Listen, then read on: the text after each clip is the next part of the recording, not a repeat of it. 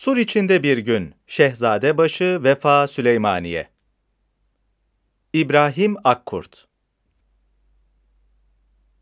Ünlü edebiyatçımız Yahya Kemal'in, bizim milletimizin yeryüzünde verdiği en büyük eserdir dediği İstanbul, medeniyetimizin özü, yaşayış ve mimari olarak Türk-İslam sentezinin mücessem hale gelmiş şeklidir. Şehirlerin sultanı, sultanların şehridir. Bizantium'dan Roma'ya, Doğu Roma'dan Osmanlı'ya ve Cumhuriyete farklı kültürlerin ve medeniyetlerin birlikte yaşama sanatını icra ettiği müstesna bir şehirdir. Her sayıda İstanbul'un kutup yıldızı sayılan Fatih'in farklı bir bölgesini tematik gezi rotalarıyla birlikte gezeceğiz. İlk sayımızda Şehzadebaşı, Vefa, Süleymaniye bölgesine doğru adımlarımızı atıyoruz. Bu rotamızda ilk durağımız şehri İstanbul'un yönetildiği mekan olan İstanbul Büyükşehir Belediyesi binası. 1953 yılında yüksek mimar Nevzat Erol'un açılan proje yarışmasını kazanmasıyla inşa edilen İstanbul Büyükşehir Belediyesi binası, uluslararası üslubun Türk mimarlığına yansıdığı ilk örneklerden birisidir. Osmanlı döneminde bu alanda Ebul Fazl, Mahmud Efendi Medresesi ve Münir Paşa Konağı yer almaktaydı. İBB binasının hemen yanında İstanbul'un en uzun isme sahip mescidi olan Kadı Hüsamettin Çamaşırcı Hacı Mustafa Efendi 18 Sekbanlar Camisi'ni görüyoruz. 29 Mayıs 1453 Salı günü Edirne Kapı tarafından gelen şehre giren ordunun öncü birliği olan Sekbanlar, düşmanla çarpışarak bu alana kadar gelmiş ve burada şehit düştükleri alana defnedilmişlerdir. Suriçi İstanbul'un ilk toplu şehitliği olan bu hazirenin bulunduğu bölge şehitler meydanı olarak tasarlanmış fakat uygulama henüz hayata geçmemiştir. 18 Sekbanlar şehitliğinden yolun karşısına geçtiğimizde Şehzadebaşı Camisi'nden önce Yivli Minaresi'nden dolayı Burmalı Camii olarak isimlendirilen ve İstanbul'un tek yivli minareli yapısı olan cami karşılıyor bizleri. Yapının inşa kitabesinden 1540 yılında Mısır kadısı Emin Nurettin Osman tarafından yapıldığı bilgisini öğrenip gezimize devam ediyoruz.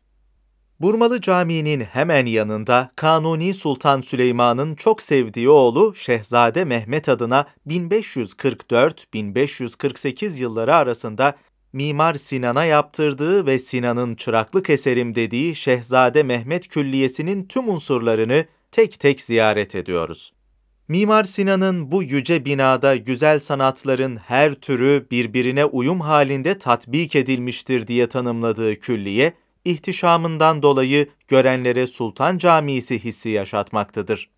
Şehzade Mehmet Külliyesi, cami, medrese, tabhane, kervansaray, sıbyan mektebi gibi yapılar silsilesiyle Süleymaniye'nin müjdeleyicisi bir külliyedir. Medrese kısmının ortasında yer alan ve Kayseri'deki Selçuklu mimarisi kümbetleri andıran şadırvan, bizlere Mimar Sinan'ın doğduğu topraklara ve Selçuklu medeniyetine vefasını anımsatmaktadır. Kanuni'nin oğlunun ölümü karşısında duyduğu üzüntü minarede gözyaşı motifiyle işlenmiş olması, mimarisindeki sadelik ve işlevsellik, Koca Sinan'ın dehasına bir kez daha hayranlık uyandırıyor. Külliyenin cami önündeki türbelerin bulunduğu hazire kısmına geçtiğimizde ise sandukasının üzerinde sedeften yapılmış tahtını gördüğümüz Şehzade Mehmet'in, Şehzade Cihangir'in, Kehleyi İkbal Rüstem Paşa'nın, Şehzade Mustafa'nın akıbetine uğrayan Şehzade Mahmud'un, Bosnalı İbrahim Paşa'nın ve Hazire'nin diğer sakinlerinin ebedi istirahatgahları bulunuyor. Şehzade Mehmet Külliyesi'nden çıktığımızda damat İbrahim Paşa Külliyesi'ne gelmeden medeniyetimizin cömertliğini ve mütevazılığını yansıtan sadaka taşına ve eski İstanbul'un ortası sayılan yeşil somaki mermerden yapılmış orta taşına denk geliyoruz. Lale devrinin mimarı sayılan, Muşkara'yı eserleriyle şehir hüviyetine kavuşturup Nevşehir yapan, ilim, irfan ehlini kuşatıp Nedim gibi şahsiyetleri edebiyatımıza kazandıran Nevşehirli damat İbrahim Paşa'nın yaptırmış olduğu külliyeyi geziyoruz. Sonrasında Fatih Sultan Mehmet tarafından Kalenderi tarikatı dervişlerine zaviye olarak tahsis edilen Kalenderhane Camii ile rotamıza devam ediyoruz. Cami, İstanbul'un fethinden sonra kente yerleşen Müslüman kesimin ihtiyacını karşılamak üzere kiliseden dönüştürülen ilk camiler arasında olması açısından önem ihtiva eder. 18. yüzyılın başlarında Hacı Beşir Ağa tarafından minare ilave edilerek kalenderi tarikat müntesipleri tarafından semahane olarak kullanılan yapı İstanbul'daki ilk Mevlevi hane olarak kayıtlarda yer almaktadır.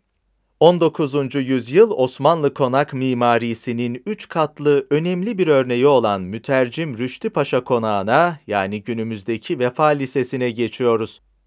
4 Osmanlı padişahı döneminde sadrazamlık görevinde bulunan mütercim Rüştü Paşa'nın konağı, Paşa'nın 1882'de vefatı sonrasında marif nezaretince satın alınmış ve o gün bugündür eğitim yapısı olarak hizmet vermektedir.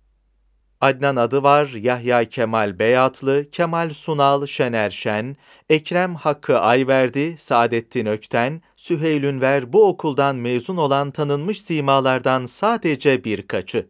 Fatih Sultan Mehmet'in hocası Molla Hüsrev tarafından 1460 yılında yaptırılan Molla Hüsrev Camii, 1. Ahmet döneminin maliyecisi Ekmekçizade Ahmet Paşa Külliyesi, Sultan 3. Mustafa dönemi Reisül Küttablarından Recai Mehmet Efendi'nin Sebil ve Sıbyan Mektebi rotamızdaki diğer mekanlar. Vefa Caddesi'ne giriş yaptığımızda semtin ismiyle özdeşleşen bir lezzet durağı, Vefa Bozacısı bizleri karşılıyor.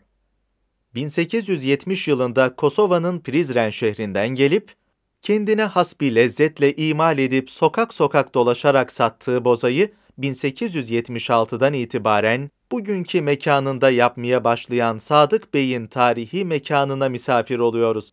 Asırlık lezzet olan bozamızı karşısındaki kuru yemişçiden leblebimizi alarak iki muhteşem lezzeti bir araya getiriyoruz.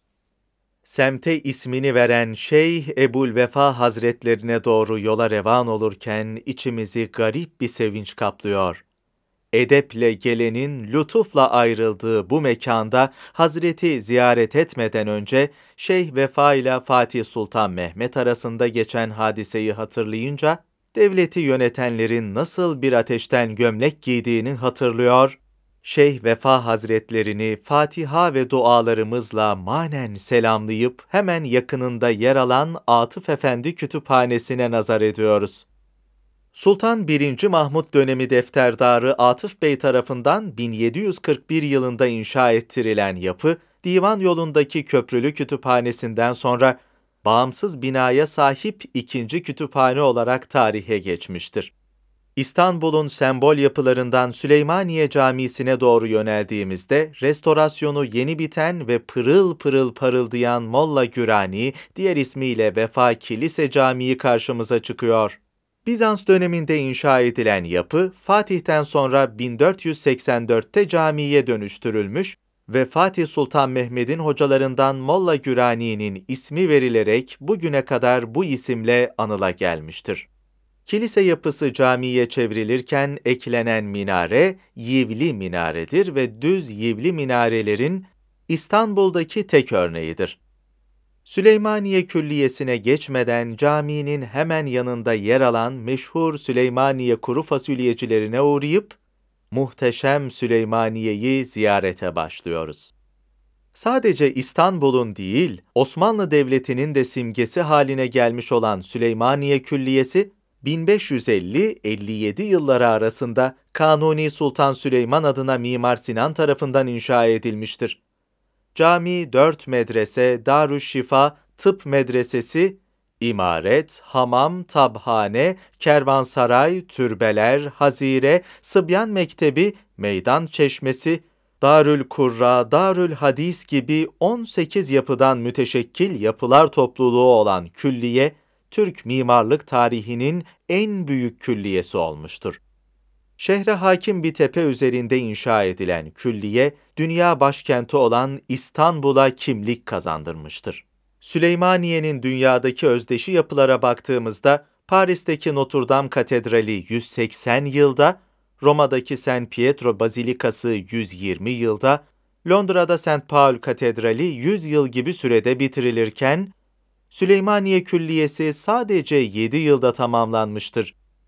Tezkiretül Bünyan isimli eserde Mimar Sinan, Süleymaniye Camisi'nin açılışını, bulamadım tok gözlülük hazinesinin anahtarını, candan gönülden nice kez, ya fettah demeyince diyerek anlatmaktadır. Türkler için Süleymaniye bir cami olmaktan çok kurumsallaşmış bir sosyal düşünce, bütün tarihi özümseyen bir imgedir. Kubbe çapı 26 metre olan yapıda Şehzadebaşı Camisi'ndeki dört yarım kubbe yerini iki yarım kubbeye bırakmıştır.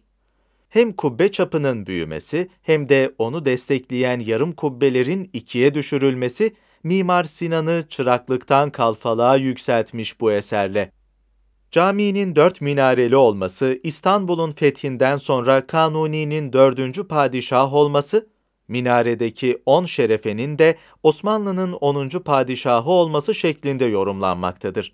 Süleymaniye Külliyesi'ni Kanuni ve Hürrem Sultan türbeleriyle birlikte gezdikten sonra yapının mimarı Koca Sinan'ı ziyaret ederek rotamızda sona doğru yaklaşıyoruz.